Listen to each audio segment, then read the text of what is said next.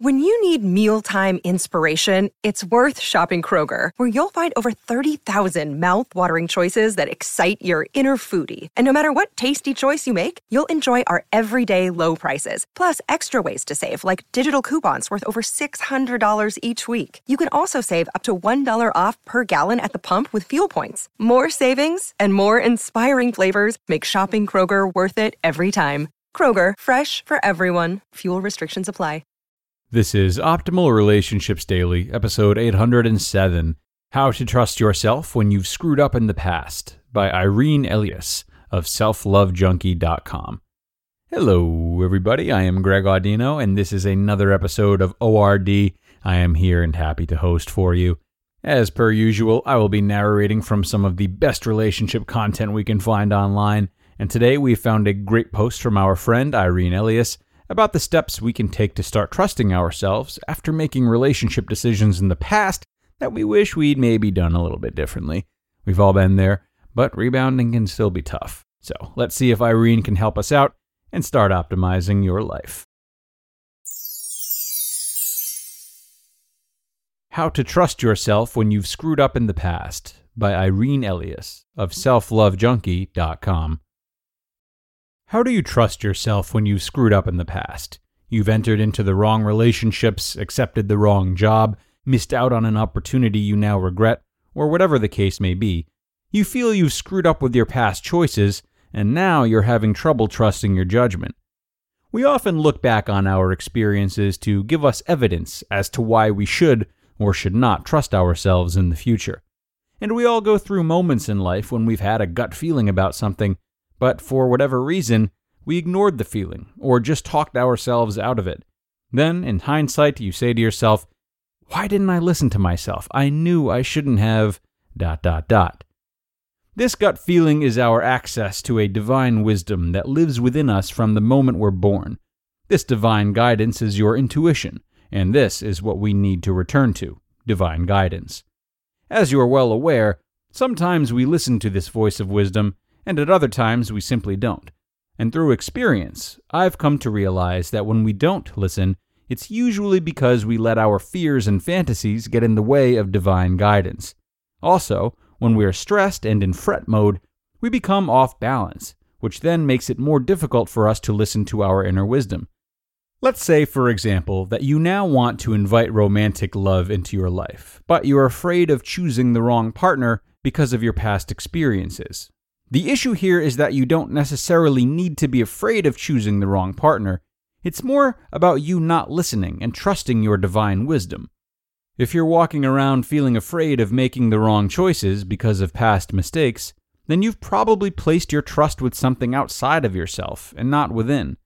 You are allowing fear to take control by not putting your trust in the wiser part of you. So it's only natural for you to have this fear of screwing up. And when you can understand that the fear of not trusting yourself comes from a very small part of your mind called the ego, then you'll be able to tackle your situation differently by using your inner wisdom as your radar instead of your frightened ego. Give yourself permission to feel your fear, and then shift your focus off of the fear and return to the divine for support. Your job now is to forgive yourself for the times you did not listen to your wisdom. Now you're going to practice listening to the wiser part of you not on being perfect, but on being spiritually aware. The more you focus on this wisdom and follow through on this voice, the more confidence you'll feel listening to it. So when it's time to make a decision, you will tune in and decide what is right for you. But how do you know if it's the right wisdom? Well, it's a feeling you can't explain, because divine wisdom doesn't come from the mind, it comes from the inside. Like when you know, you just know, and it just feels right. It has a different frequency compared to your scared ego, so it's a matter of getting to know the different energies. Here are two ways to trust yourself when you've screwed up in the past. Number one, get silent. Begin meditating for three to five minutes at a time by simply closing your eyes and focusing on your breath. You can have a daily spiritual ritual where you spend quiet time listening to something greater than yourself a mantra or prayer that you may wish to say prior to your meditation to invoke the wisdom within is Thank you, God, for helping me move out of my own way so that I can clearly and confidently hear your wisdom that always leads me in the right direction. Number two, connect with your heart.